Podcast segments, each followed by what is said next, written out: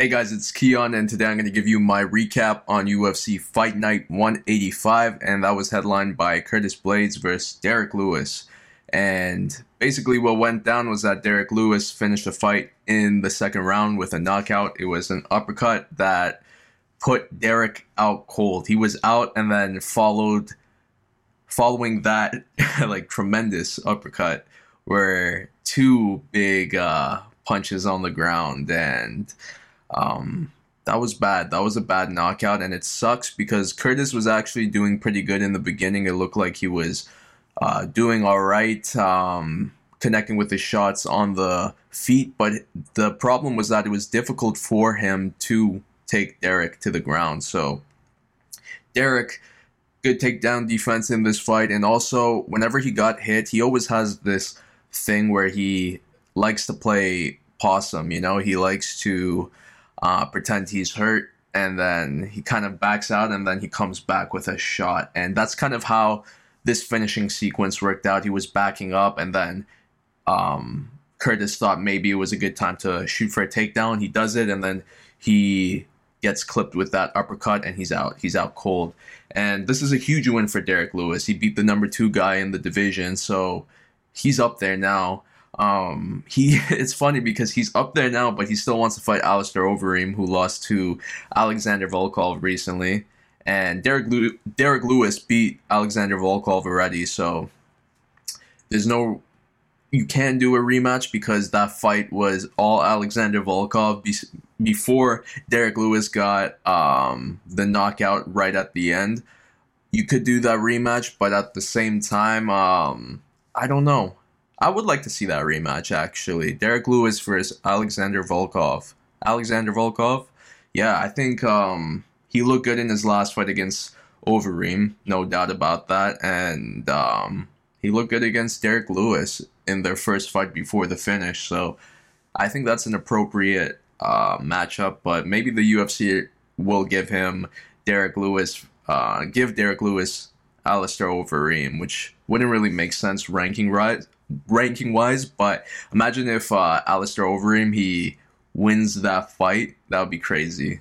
And then he just skyrockets to number two back in title contention. That would be crazy to see. But um, as for Curtis Blaydes, I don't know what's next for him. It sucks that he's always so close to the title, and then he's either stopped by Francis Ngannou or, in this case, Derrick Lewis. Imagine if they try to do a Derrick Lewis versus Francis Ngannou rematch. That would be funny. Uh, I don't understand how that fight wasn't good. You know, like you would think that fight would be. I think that was the problem. There was so much hype behind it. Everyone's like, "Yo, someone's gonna get finished here. It's gonna be like uh, a crazy war if no one does get finished." But um, yeah, that was a disaster. That was a disaster. I don't know what the hell happened there.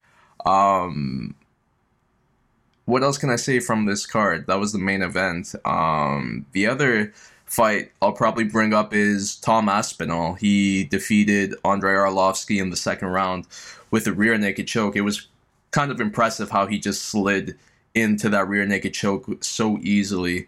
Um, really shows that he has uh, skills on the ground as well. So that's exciting to see. But Tom Aspinall, as I called him right when I saw it, when I first saw his UFC debut, Frank Mir's son, he looks like young Frank Mir basically. He looked good in this fight against Andrei Arlovsky, who is still tough. He's a tough veteran. And for him to beat him like this, he was looking good in the first round with his uh, striking, and then he choked him out in the second.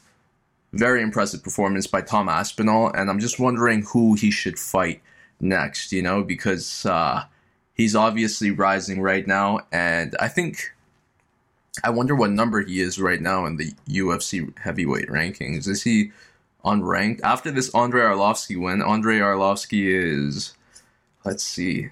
Oh man, I hate doing like research right now, but I really want to know. So, if whatever Andrei Arlovsky's number is, um, then I guess that's what Tom Aspinall is at this point now. But uh, let's see. Oh man, I'm so unprepared. This is horrible. Um, I don't even think he was ranked. Was he ranked? No, I don't even see. Um, Andrei Arlovsky on there. He's not even a, a ranked heavyweight. So um, I guess he's not ranked Tom Aspinall, but he should be. I think uh, so. I'm looking at the top 15 right now. I think a good uh, test for Tom Aspinall next.